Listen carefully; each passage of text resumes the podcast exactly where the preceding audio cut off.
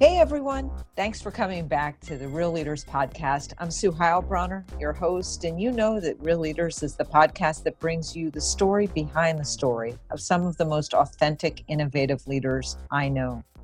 As always, the Real Leaders Podcast is sponsored by Leadership Camp. You can learn more about an immersive conscious leadership program that helps make great leaders extraordinary at leadership.camp. Now, before we jump in, as always, I just want to make that one ask. If you liked this episode, go listen to others. If you like this one or more than one, please take a moment and go through the somewhat inconvenient process of rating this podcast on iTunes. It really matters.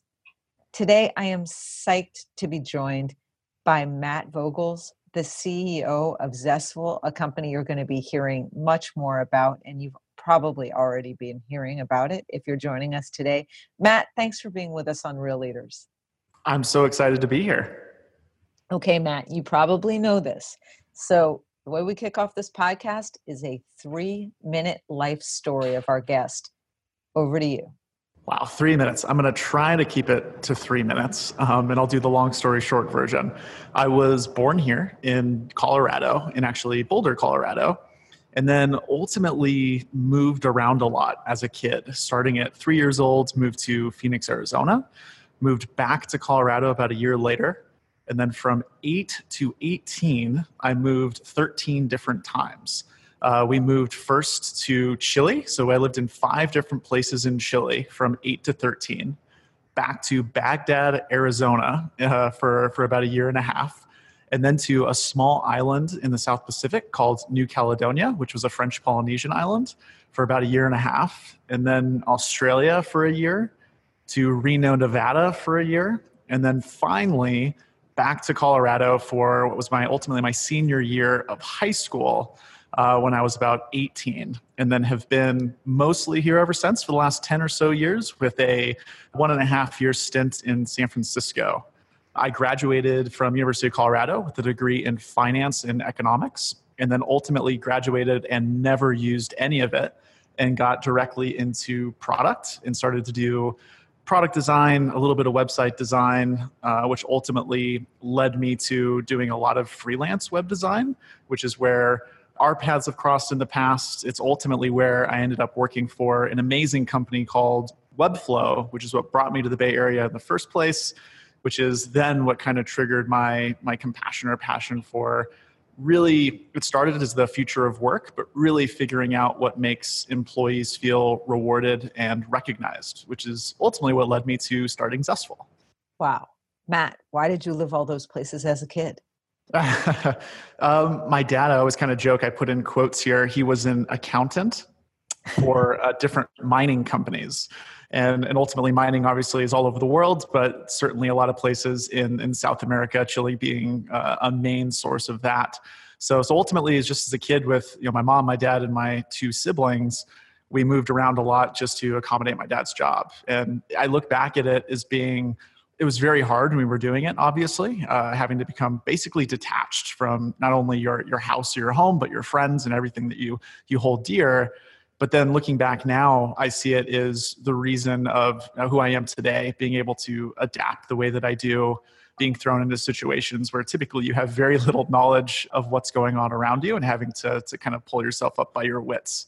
So hard when we were doing it. Definitely glad that it was a part of my upbringing Mat, you and I have done some work together, and that's how we met, which has been a privilege for me. But one of the things we talk about, and I've talked about in this podcast before, is the Enneagram personality type system. And we both know that you're an Enneagram type seven, the enthusiast. And one of the mm-hmm. features of that personality type is sort of a shiny penny syndrome, really being someone who embraces lots of new experiences.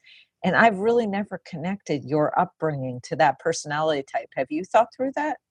Absolutely. I think as soon as we started playing around with this, uh, it's it's kind of funny. I, have wondered if because of the upbringing, that's the reason why I have that shiny object syndrome. Because I was so used to growing up, you know, we'd leave a house in a year, and I would make friends and these things, and it would ultimately, we became very excited. We would call them our family meetings. So my dad would say, "All right, we're doing a family meeting," and we knew that we were moving somewhere And after a while, it was actually something that we looked forward to, where we didn't like to be in one place for more than a year.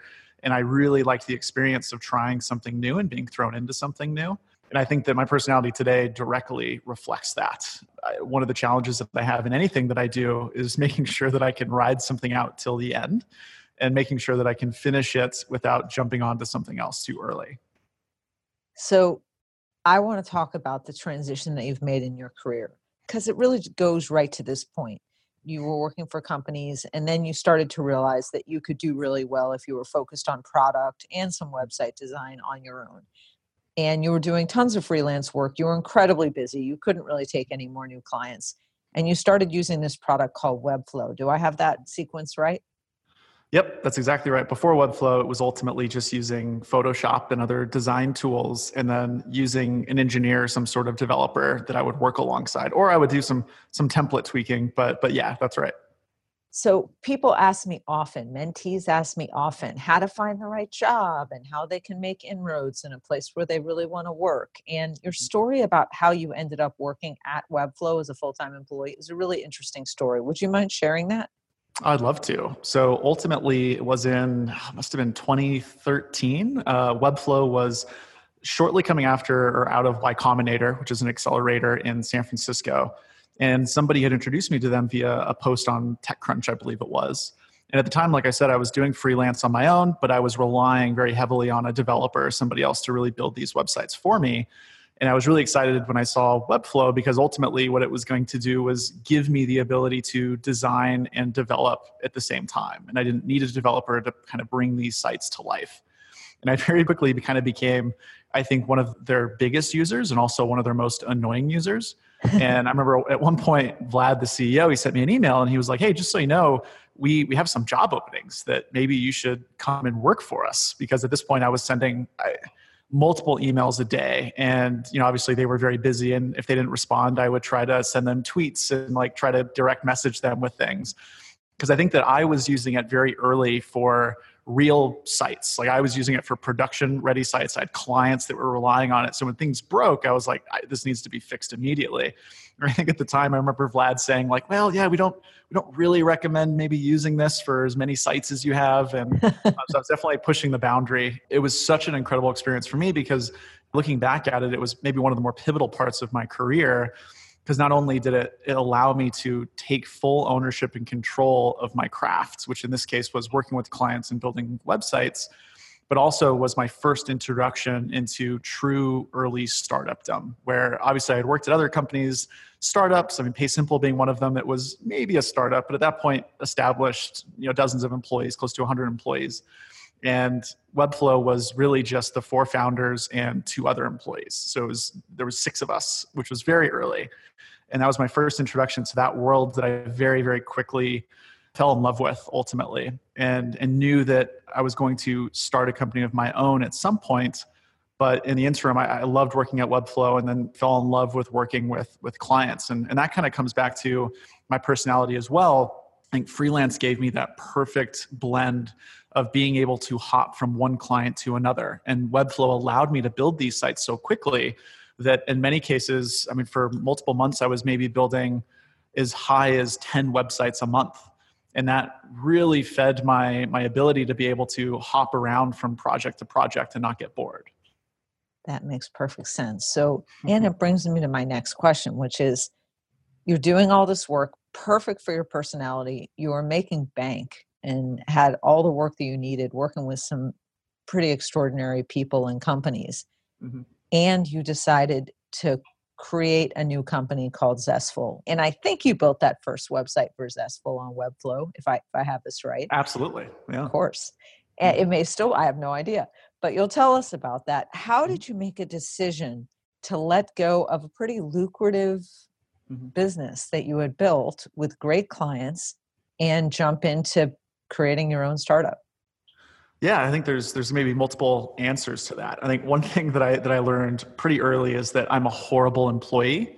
Uh, even and I, I, use Webflow as the perfect example of this because I, I believe that there is no perfect job for me out there that Webflow could beat. I mean, ultimately, I think that it was a product that I loved still to this day, probably more than any other product in the world that I relied heavily on. I loved telling people about it. And even though I was an early employee, had full control and opportunity to drive the direction of that company in many cases, it still wasn't enough to keep me happy, or at least happy enough to where I would wake up in the morning and it was the only thing that I wanted to do. I, I was bitten by this bug. I feel like that I needed to start a company of my own. And part of that was when I was living in San Francisco, I was constantly meeting with new founders, new CEOs, Mm. managers. And I, I knew that when I was in San Francisco, I wasn't going to be able to live there forever. It's a beautiful city, still one of my, my most favorite cities in the world. But living there was a little overwhelming, if anything, because it was everybody is starting a company, everybody's raising money, the conversations felt all the same. And it sometimes attracts you a little bit, little bit nuts, but I wanted to take advantage of it while I was there and, and talk to as many founders as I could. And I think there's no better place than San Francisco. There's no higher concentration of brilliant people, especially in startups, than in San Francisco, in my opinion. So I was constantly meeting with these people, and it was just making it harder and harder to not want to start a company. I was being so drawn into this idea of having full control, full responsibility of starting something, and ultimately being able to 100% guide the the outcome of that. And I, I, remember meeting with all these founders, and this is kind of what led me into starting Zestful. Obviously, I, I would always ask them what the more difficult part was of starting a company and every one of them had their own unique problems uh, especially if it was unique to the problem that they were solving or the business they were building but almost every single one of them had said you know keeping my employees happy is becoming something that's more difficult for me and this and regardless of company size it was still one of the things that kept them up at night it was how do i keep my teammates my team members engaged rewarded and in san francisco where salaries we call it the salary wars kind of get out of hand where at any time you could have an employee that's poached away for $300,000 a year, $400,000 a year to Facebook or Twitter, some of these larger companies. And there's only so much that you can really offer to them to beat that out. And one of the things that I always felt was there, there are certain things that you can do at a personal level to keep people happy. And at Webflow, we explored some of these, um, giving allowances or, or, bonuses or rewards that you could use on things that you cared about. Uh, I tried to talk to other companies to see if they were doing something similar. And even if it was something like paying for Spotify or Netflix or maybe cooking classes or music lessons, things that from the individual side felt more than the monetary value that they were worth. And the, the feedback we got from employees and companies was great. It was like, that sounds like an amazing opportunity. How do we do that? Because it's funny, as a small company, it's hard to do because there's really no one that's there that can actually manage a program like this. And then the larger the company gets, it gets equally as hard, if not harder, just because the scale, there's so many people, you now need multiple people to manage a program like this. So there wasn't really a tool that I found that, that made it easy for these companies to offer a wide variety of perks, but ultimately eliminating that reimbursement program. And, and that's really where Zestful came from. All right. So we got to hear a little bit about Zestful. I want to take a step back from that and then we'll come back to, to learn a little more about this the first thing i want to do is i want to give our audience a caveat which is gosh mat you and i met in 2012 we worked yeah. together mat is essentially responsible for every brand and every company's branding that i've launched in the last six or seven years uh, Mat knows this, but I often regard him, I often talk about him as like a top five most talented person I've ever had the privilege of working with. so that's a caveat. I bring to this table a lot of bias. Most mm. importantly, I'm an investor in Zestful, and I just want to say that out loud. I'm a really small investor in Zestful, mm. but for me, it's a meaningful investment, as actually are all investments by all angel investors. So just to put that out there, and that has a lot of basis in Mat being the creator of the brand MergeLane, my mm. personal brand, the brand of this podcast, the brand called Leadership Camp. Uh, that that is all Mat's work that you see all around me and and the work that I do. So thanks, Mat. Oh well, I appreciate it because I likewise can attribute all of those projects and so many more. And ultimately, if Webflow is maybe one of the more important parts of my career, I think meeting and working with you is certainly going to be up there in the, the top two, if not top one. Thanks, Mat. Okay, so we've got that out of the way. Now, I want to talk about the early founding of Zestful and how you managed financially to keep this idea afloat, to keep it moving, the decisions you made about co founders and mm. accelerators, and how you were handling managing your own personal life and finances using your freelance business during that transition time. Yeah, um, I guess. Do you want me to give the kind of the long story of of yeah, Zestful? Give, kind of sure, I might interrupt you at times, yeah, but sure, fine. let's hear the long yeah. story. So when when I decided I wanted to start Zestful, it was exactly what I said, which was I wanted to create a program that made it easy for companies to offer a wide variety of perks without the reimbursement program. And we started that idea, me and my co-founder Jeff, who was also at Webflow with me, started it in October of 2016. And we immediately, or really close, applied to YC and Techstars right around the same time. We were very early, basically no product. We had an idea. We had spoken to a lot of customers, so we had some momentum, but ultimately we didn't really have a product in place. Uh, within, I think, three weeks, we got an invite to go and interview with YC, and then we were in YC by December 1st.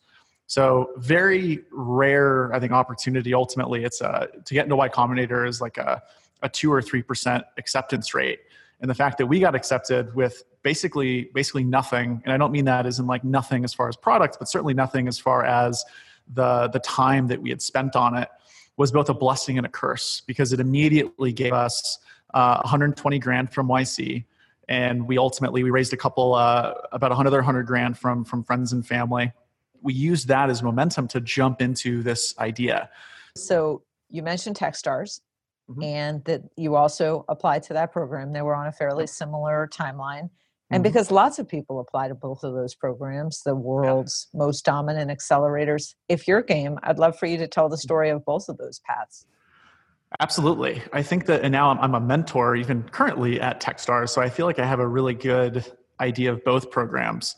And they're very different, both the process of applying and getting in, but also when you're in those programs, they're very different as well the, the interview process for YC is very it's intimidating, but it's also very quick and easy compared to Techstars. YC, you submit your application, you get an email that says, Hey, we'd like you to come and interview, and they pay for your plane ticket. You go out to San Francisco, you meet with them for 10 minutes, and that's it. So you walk into a room, they ask you questions for 10 minutes, you leave the room, you hang out for a few hours, and then at the end of the day, they either give you a phone call or an email. If they email you, it's to say that you weren't accepted. If it's a phone call, it means that you were or, uh, you weren't accepted for email. You are accepted for phone call. So later that night, we got the phone call and we were accepted, which was great. But again, it felt like we hadn't really had to do that much. Where Techstars at that point, I think we had interviewed three times. We had gone to a couple of the Techstars, like. Uh, you know meet the the mentors and programs in between. So we were trying to you know show face for these folks that ultimately would be interviewing us at some point. So the process for techstars was certainly more in depth. We met with them multiple times had you know over an hour's worth of just the interviews compared to the 10 minutes of y combinator. And ultimately what it came down to was that y combinator said yes before techstars did. Uh, we were in the final interview stages of techstars going into the final day for yc and ultimately, it came down to the fact that Techstars was just not close enough to being able to make the decision to say yes to us. And Y Combinator, it's funny, they don't really give you an option. They kind of do, but it's when you get accepted into the YC, it's not a, yeah, well, you know, uh, you should think about it and just let us know. It's, you're accepted into YC. We'll see you on the first. And then that's it, click, and it's done. Uh, okay. All right. So, well, I interrupted yeah. you. So, and I just want to point out you you had applied to TechStars Boulder, and YC was in San Francisco, and you had mm-hmm. decided that you wanted to stay in Denver. So, it wasn't a simple decision for you. It wasn't, and ultimately, I, I would have preferred. Certainly, at the time, I preferred to do TechStars. I really wanted to stay in Colorado. Um, at this point, I, you're exactly right. I kind of skipped that. At this point, I moved back to Colorado when I started Zestful, so I was already here. I, I still do, and I want Zestful to be one of the largest startups to come out of Colorado, period. I want the ecosystem in Colorado, the startup ecosystem, to grow. And I felt like Techstars was such a beacon of hope for that. I wanted to be a part of that so badly. But ultimately, it just came down to, to timing. And at the same time, it was obviously Y Combinator is an exceptional program. I knew a lot of folks that went through it. Obviously, Webflow went through it. So I was very connected to that community. It was by far, it was, it was by no means a, a sad story to, to have to pick Y Combinator over Techstars but ultimately that's what it came down to. All right. So you're in Y Combinator, you're in this program, you have this really nascent company at this point. You've now raised a total of a couple hundred thousand dollars between some friends and family and the program. What mm-hmm. happens next? Oh, and you have a co founder whom you met at yes, Webflow. So what exactly. happens next? Yeah. So we moved out to San Francisco. We got an apartment there, really close to campus for the four months that we're out there and ultimately very close to it was like day one or just before we were talking to michael seibel who is our lead partner there. And he was asking us how are we planning on implementing this? Because we truly believed that in order for this to work we had to have a wide variety of perks but we also had to eliminate the reimbursement program which at the time meant that we would probably have to make direct relationships with all of these companies. So i was calling Spotify and emailing head of partnership at Netflix and trying to get meetings with them to basically say, hey, yeah, we're this startup. Basically, we want to put like a credit card on file that will allow you to bill one card, but then it's technically for like potentially thousands of different accounts. And they were like, well, how many customers do you have? And it's like, oh, no, none. And they were like, ah, sorry, come back when you have, you know, 50,000 people that are interested in using this. Sure. And we learned really quickly, and Michael Seibel kind of pointed that you're in Combinator now. You need to show progress and growth over the next few months before demo day. You can't spend the entire time just making these partnerships. So he, he encouraged us to think about switching to a different business model, at least in the short term, to, to make revenue, to get started quickly. How could we kind of fake something into working now? And that's what led us to what the first iteration or like first real business iteration of Zestful was, which was the uh, team activities and outings. So we switched Zestful from an employee perk program to being a concierge for team events. So when you go out and do happy hour with your team or bowling or go-kart racing or any of those, for a short time there uh, in early 2017, there was maybe a likelihood that Zestful was the one that was booking that with your manager. And we we ultimately, I'll kind of skip through this. Through YC, that's what we built. We ultimately uh, worked with about maybe 100 companies over that time, some big ones like Twitter and Cruise and Facebook, at least certain teams within those programs. But ultimately, very quickly learned that A, it wasn't a business that we could really solve with software. It wasn't something that we were really able to make automated without human uh, involvement. And second, it wasn't really something that I was passionate about doing, really, any of the team was passionate about doing. And this was in past YC. We raised a little bit of money after YC. We used that to ultimately continue pressing forward with the, the idea of doing the team activities and team outings. And in October, November of that year, we were realizing one very important thing, which really hit me personally, which was we were building something that ultimately our employees or employees that we were selling to didn't want at all. In fact, they didn't like it. We would have uh, these messages that would go out after an event that would say, What did you like about it? What did you not like about it? And we started to get a lot of messages that were ultimately like, Yeah, I didn't really like it because at the end of the day, I spend 60 hours a week with these people that I work with. I don't really want to go bowling with them on a Friday night. And we were kind of getting feedback from a lot of these companies that their employees didn't like doing this. And it wasn't that they didn't like Zestful, but they didn't like doing the team activities and outings. So we're going to hold off for a month or a quarter or ever. And we learned that when employees don't like the product that you're selling, even if we're selling into HR or team managers or CEOs, if the employees don't like using the product, eventually it's going to go away. And that was really hard because we were spending so much time and effort building something that hopefully these employees would like, and they weren't. And it wasn't because of Zestful, it was mostly because they just didn't like the idea of doing these team outings. So this was, like I said, end of 2017. We were running low on cash. We'd ultimately had spent all of the, the money that we had raised up to that point on salaries for people and contractors that were helping us book these team events.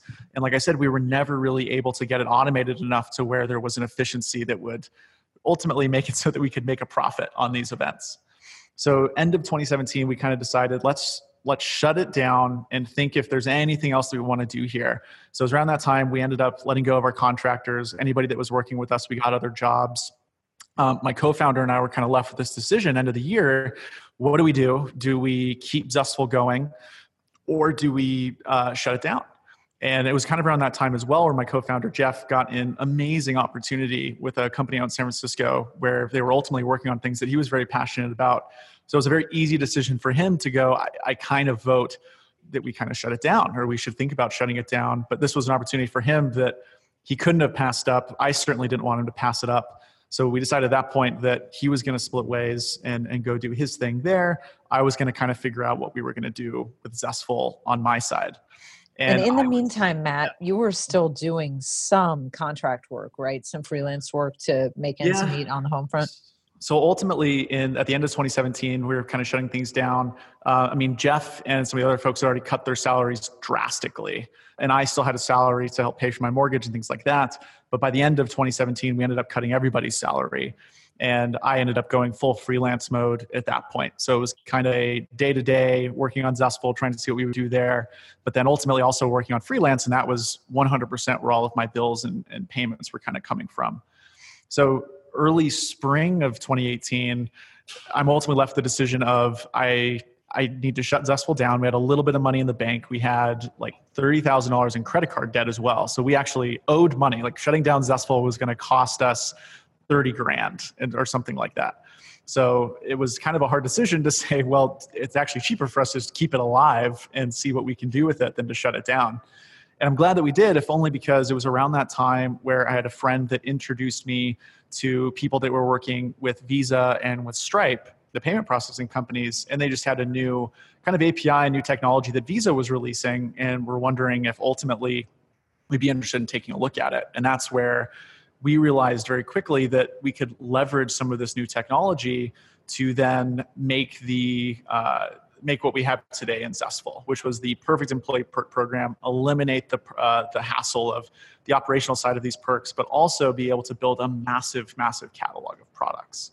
So, starting in really May of 2018 was the second life of Zestful coming in, employee perk program, no longer team activities. And we had, like I said, maybe $5,000 in cash in the bank and $30,000 in credit card debt I ultimately used that remaining $5,000 to pay a couple of contractors to help me build out this iteration of Zestful. I was obviously building out the front end and doing a lot of the product stuff with Webflow, but I still didn't have the technology chops to build the back end and you know the sign up flow, the login, and then certainly some of the technology that we were using on the payment side. And that was ultimately what set out to be probably, at least professionally, the hardest 10 months of my life, where I was working 40 hours a week or more on Zestful during the day, and then also working 40 to 60 hours a week on freelance full time to pay my bills and to make sure that we, you know, my mortgage was being paid on time and to pay so, contractors. Okay, Mat, I just want to jump in here because I think this is a decision point. I don't know if this is the trough of sorrow, but sounds mm. pretty close to it. And the point I want to make is you had a really difficult choice. Like, okay, so there was $30,000 in credit card debt. So, arguably, that was a reason to see what you could make of this. I get that point, but that's pretty small in, in context. You could have gone and gotten a high end product job anywhere, mm-hmm. probably made a pretty darn material salary. You were so well connected in the YC and by that time, the Techstars universes, and had lots of options what made you stay with this after working so mm. hard on it for two years and really not seeing a lot of things bear fruit?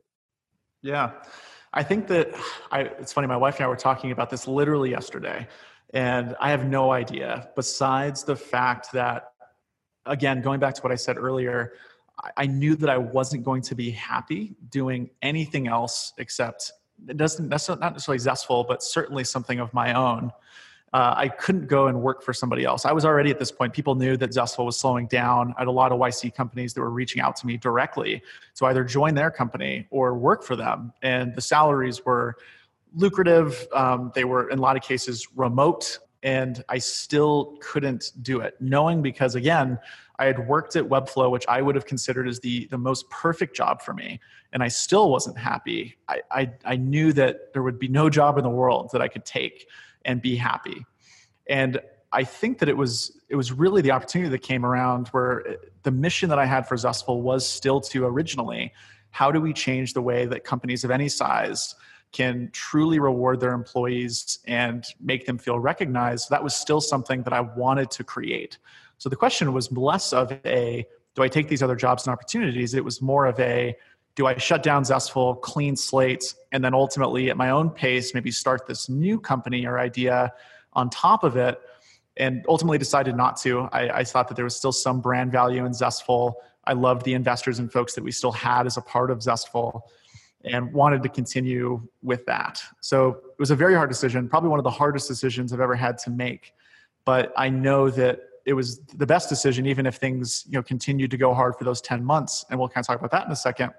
If I would have continued to do the freelance side with Zestful, go through that process, working 80 hours a week, I still think that I would have been happier doing that than going to work at another company and making a high salary.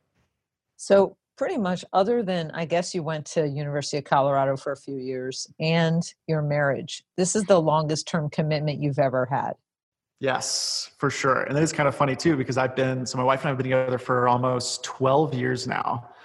And it's it's one of those weird things that in my life the only true things that i've been able to stay committed to are my wife and doing web design in some way and then zestful now. Wow. Okay so where's the company today and sort of where since being in the trough of sorrow what's mm-hmm. happened so during the trough to sorrow ultimately went through a few different contractors and it's not their fault at all. They were fantastic. It was ultimately that i was paying them so little to work on this because at the end of the day it was me paying them with my freelance money. Um, they couldn't continue to work on zestful for for that long of a period of time. What ended up happening was in summer of 2017 uh, two incredible people ended up joining Zestful basically full time. One of them, Max Richman, who was ultimately, you call him employee number one here at Zestful now, was an engineer. He was working on a very similar problem to, to Zestful, but in the teacher space. So ultimately, he was giving the opportunity for teachers to receive these cards that they can then use on school supplies to receive gifts from and that type of thing ultimately wasn't able to make it work. But Zestful is obviously very similar to that technology. So he was able to help and, and jump in there. And then another big piece was, in fact, our very, very first investor, who you know as well, uh, and Malte Mjunke, joined Zestful ultimately as like an interim CTO. I had been talking with him and emailing him and kind of asking him like, hey, I'm kind of at you know wit's end. I don't have any freelancers or contractors would you be willing to maybe just help me like make sure that the, the code that these people have been working over the last couple months works well and he said yes ultimately started working with zestful in august of 2018 and then never really left after a few weeks it was kind of like he was he, we chatted and he was like you know i kind of like doing this is it would it be possible for me to stick around full time and I think this was via Slack because I started doing probably some sort of like funny dance of excitement because of it. Um, because I think Malte is one of the most incredible engineers on the planet. To have him working on Zestful full time would have been is a game changer for us, and I knew it right away. And and so Malte was one of one of the creators of just to land this. I mean, what, what's a sentence on Malte so people know who he is? uh, many of you have probably used his service. Ultimately, he was one of the co-creators of GoToMeeting, which then later sold to Citrix and then worked for Citrix for many years. Right. So we just uh, you were you were fortunate to know him through your network of your freelance yep. work. Okay, so you brought on Malte, you brought on Max, and mm-hmm. where are you today, and what's happened mm-hmm. since? Yeah. So then again, that was in summer. We worked on it. Um, I paid them both very, very little, uh, like 500 bucks a month, I think, for, for them to work on Zestful during this time period. And it was funny. I met with uh, somebody in October, or actually, it might have been end of September. And this was right at the time where I was thinking, do we raise money or not raise money? Because I, I truly believe, and I tell people this, especially founders, that there are two good times to raise money and that is when you have a lot of momentum from traction. So you're doing really well, customers are signing up left and right. Or you don't have a lot of traction and you can tell a very compelling story that traction is right around the corner. And mostly this was like kind of a part of me where I realized I could continue for the next six months doing this double life where I'm working. I would call it the night shift. I would go home after Zestful and then I would say hi to my wife, eat dinner, and then ultimately work another six hours on freelance work. Or do we try to raise money now with a very compelling story, but no traction, and hopefully put that to bed and I can work on Zestful full time? And I'm glad we did because ultimately we kicked things off October 1st. I, I, sent out some emails to investors. We got one cold email from Bessemer Venture Fund on that same Monday. So this was unrelated. This is a cold email, interested in talking. Long story short, Bessemer ended up saying that they would fill the round or coming into the round by the end of that week. So we had already ultimately closed our round by the end of that first week in October. They, they mentioned they didn't need to fill the round, but they could, and we should try to get other investors to come in as well. Ended up getting uh, one of my good friends, long, uh, kind of the, the full circle from Techstars, Natty Zola, who is managing director of Techstars Boulder, was the person that was interviewing us when we were going through Techstars. Um, his fund, Matchstick, came in right after Bessemer, really right along the same time. Um, a couple other emails that I sent out to San Francisco worked well, and then ultimately we we closed our round within 30 days of sending out those emails. And it's kind of funny because it's a time period was really quick, but looking back at it now, I realize that it was really two years in the making to make that happen because it was relationships and work that we had done over the course of the first 18 months that made that one month of raising money so effective. Um, and ultimately raised, um, was finally able to pay myself a salary, pay my two engineers a salary. We got health insurance and everything situated. We felt like a real company again. And that's when things really, really changed for Zestful. It felt like we were a grown up company. Product was right there. And we launched to a handful of customers. The very first iteration of Zestful in October of 2018 was that you could create a single allowance. So you could say, hey, we're going to give everybody $50 and then you can use those products or use that money on the products that are within the Zestful catalog. And at the time, we had maybe 200 products Netflix, Spotify, HBO, a bunch of gym memberships, uh, and online music services. And that was it, which was great. But we got very quick feedback right away that there was so many use cases that they wanted to use Zestful for. They wanted to not only give 50 bucks a month on Spotify, Netflix, and HBO, but they also wanted to give $50 a month that they could only use on fitness and health. And you know, $1,000 a year they can use on education. So we kind of teased them with this concept of giving allowances and rewards, but they wanted a little more customization. So we just raised money, which to me kind of gave us an opportunity to say we don't need to really get revenue today. Where at first, you know, in October, if we didn't raise money, it would have been let's try to get revenue ASAP. But because we raised a little bit of money, I realized that maybe it's the perfect time, end of year, slow sales. No one was really going to our site and requesting demos at this time of year because of the, the holidays. I said, let's hunk them down and let's try to rebuild Zestful and make it exactly the way that this feedback was coming in for. And that's what we did. So ultimately, uh, over Thanksgiving, I mocked up an entire new interface and concept for Zestful. Still the same concept, allowances, perks, but very different as far as functionality goes. And I remember Malte coming back after Thanksgiving, and I, it was kind of one of those, uh, Malte, I think I did something. Um, you're not going to like it, maybe. And I showed him, everybody loved it. And Malte ultimately built this entire product in about six weeks. So, a very new product and that's what ultimately led us into January. We launched this new iteration of the product at the end of January. And that kind of puts us at least up to up to date. And now you have traction. Yes, and now we have traction. Actual um, traction we have almost a thousand products in Zestful, which is amazing. We have hundreds or thousands of employees that are using Zestful, and ultimately, just a, a, month away from a public launch, we're onboarding companies that are not only small, you know, ten-person startups, but we're also working with a handful of companies that are easily into the thousands of employees as well. Mat, hearing your story of raising this this most recent round of institutional capital led by Bessemer brings up a question for me that I'm asked a lot. And it's something you did extremely well, which is you managed to create a sense of urgency around this round that allowed you to attract a lot of attention from some very well respected venture capital firms. What's the secret to how you did that?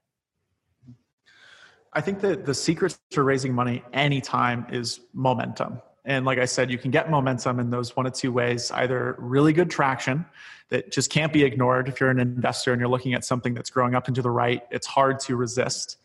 But if you don't have that, you need to show a sense of momentum in other ways, which for me was look at what we've done in such a short period of time. Look at the product that we've built in such a short period of time. We had a lot of demos and customers that we were talking with in such a short period of time. Because of that style of momentum, it was very easy for investors to understand that although we hadn't, we didn't have something built and ready. We didn't have customers that were using this. It was very easy for them to understand that once we did have funding or very quickly after, we would have some of that traction just because of the story that we were able to tell. Hmm. And you've made a decision not to build this company in the Silicon Valley, which I know was not an easy decision. And it, you know, it, it used to be five, ten years ago that Bay Area venture capital firms would not invest if they couldn't. What was the rule? You had to be able to drive or get on a train. You didn't want to get on a plane to go visit a portfolio company. Yep. How easy or hard has it been to stick with your conviction to stay in Colorado? I think honestly, very easy. Um, and I think it's kind of two factors. One, because again, I'm, I'm, very driven and passionate about being here in Colorado. I like the, the ecosystem here. My family is here, my wife's family is here. So there's more of a personal aspect that makes it easy. But secondly, I think more commonly, in fact, I have a handful of people just in the past couple weeks, one today, that is uh, even a YC alum that's asking me, hey, I, am thinking about moving to Colorado. So more and more I see these companies that are moving away from San Francisco to places like Colorado. And all of a sudden it almost feels like we're the cool kids. And I have to play host to these incredibly talented people that were living in San Francisco for the last 10 years that are now looking to explore their options outside of the Bay Area. So I think that we're right at the beginning of a trend where it's actually going to become easier to start and run a company outside of places like San Francisco. And one last thing I'll say on that, I have a handful of friends that still obviously work and live in San Francisco, have companies in San Francisco, where they've actually said it's difficult to convince people to live there, to move right. there. So because they're already living, yep, it's so expensive. They're already living in places like Colorado or Salt Lake City or Austin. They have a house, they have a mortgage. Why would they want to move to a place like San Francisco where they have to give all of that up? So, Mat, you've learned a lot about what makes employees happy. You've acknowledged that you learned about yourself that you'd make a terrible employee. Mm-hmm. How are you going to build a company where really creative, super innovative, out of the box thinkers feel happy to come to work physically or show up to work every day at Zestful? Yeah, I think that, and it's funny. I was listening to a podcast the other day that was talking talking about this exactly, and it was how do you make everybody on your team feel like they're the hero in their own story and i think that's the approach that i've always kind of taken to this is when ultimately everybody that's on the team right now in zestful has considerable equity in the company i consider them and treat them as part owners of the company certainly but almost as a founding team where they're directly responsible for the success of zestful and i let them know that and i give them full authority to make those decisions to not only be the hero in their own story, but be the hero in Zestful's story. Mm. At the end of the day, I think you need that, regardless of how big your company is, you need to be able to give your team and your employees that sense of ownership. So then they wake up in the morning, they know that they can work hard on something and receive some of that credibility or credit for it happening. Do you ever worry that Zestful, which is this employee perks program that's unique and super customizable, but do you ever worry that companies adopting something like Zestful will miss a core element of building culture, like what you just said, making everybody a hero in their own journey? I, I do actually, if, uh, if because we've had a bunch of people that sign up where I'll look at their Glassdoor reviews and they're awful and they'll sign up for Zestful, and it feels like they're trying to use Zestful as that band aid, where it's, hey, we, we don't really have a lot of happy employees. Let's start giving everybody $15 a month on Netflix, and things will be good again. And that's that's not really what we're trying to sell. We're not we're not trying to be that you know super easy fix. I think that we're just a small piece in, in a very important ongoing strategy for, for companies to create that perfect culture. Okay. That's I'm glad you're thinking about that. Mm-hmm. And Mat, you've spent some time thinking about principles of conscious leadership, and we have shared friends with the Conscious Leadership Group, which have done a lot of work in this area. Mm-hmm. And you're very self-aware about your own leadership pattern. One of them about mm-hmm. being distractible, and that that being something that you face every day. Mm-hmm. What's one way day to day that you've been able to leverage the benefits of your enthusiasm mm-hmm. and mitigate the downside risks of that behavior as a CEO? I think that as a CEO and as a founder, I think uh, at any given time, your biggest responsibility is to keep uh, momentum, another word that I like to use, high within the company. How do you get people excited every Monday, every Friday to say what we're doing actually matters, you matter, let's get work done and be excited about it. So I think my high energy certainly can apply to that, to getting people excited about what we're doing, uh, especially people inside of the company. The piece that I'm very aware of is you're exactly right. I am very, very bad if it comes down to organizing my time, things that need to get done in a certain time frame. I'm probably not going to get done in that time frame, but I'll be very optimistic and take it anyway. So what I've done is ultimately I tell my entire team at any given time that I should a not be doing that stuff. If there's something that is time sensitive and important, I actually try to delegate it away from myself. Um, and ultimately, now that we have a team of six people, those things I've basically completely taken off my plate. So I've I've identified things that require me to have that type of attention span, and have ultimately given it to people that may or may not at the given time be better than I am at it, but will certainly get it done. That's great, Mat. I'm glad you've been able to be that aware and also let your hand off the lever to do that in so many mm-hmm. situations. So, if we're talking on this podcast or some other format by ESP or whatever we're using 10 years from now, and you want to be remembered for this stint, which could be five years and it could be 50 years, mm-hmm. as CEO of this company, Zestful, which is Z E S T F U L dot com. Mm-hmm what's the one thing you want people to remember about this role for you as you? Yeah, that's that's a I've actually thought about that a lot as well, but it's less of a I don't really care about the, the world knowing what I've done. I don't want to go down as maybe the person that reinvented employee perks or, or anything like that at all. What I actually really look forward to being remembered as is almost only by the individuals that were working at Zestful with me for two reasons. One, because I look at Zest or Webflow, sorry, in that exact same way, where when I was at Webflow, it defined so many of the opportunities and things that I have now. I want everybody that's working at Zestful over the course of Zestful's life to look at their experience at Zestful as, as that to them.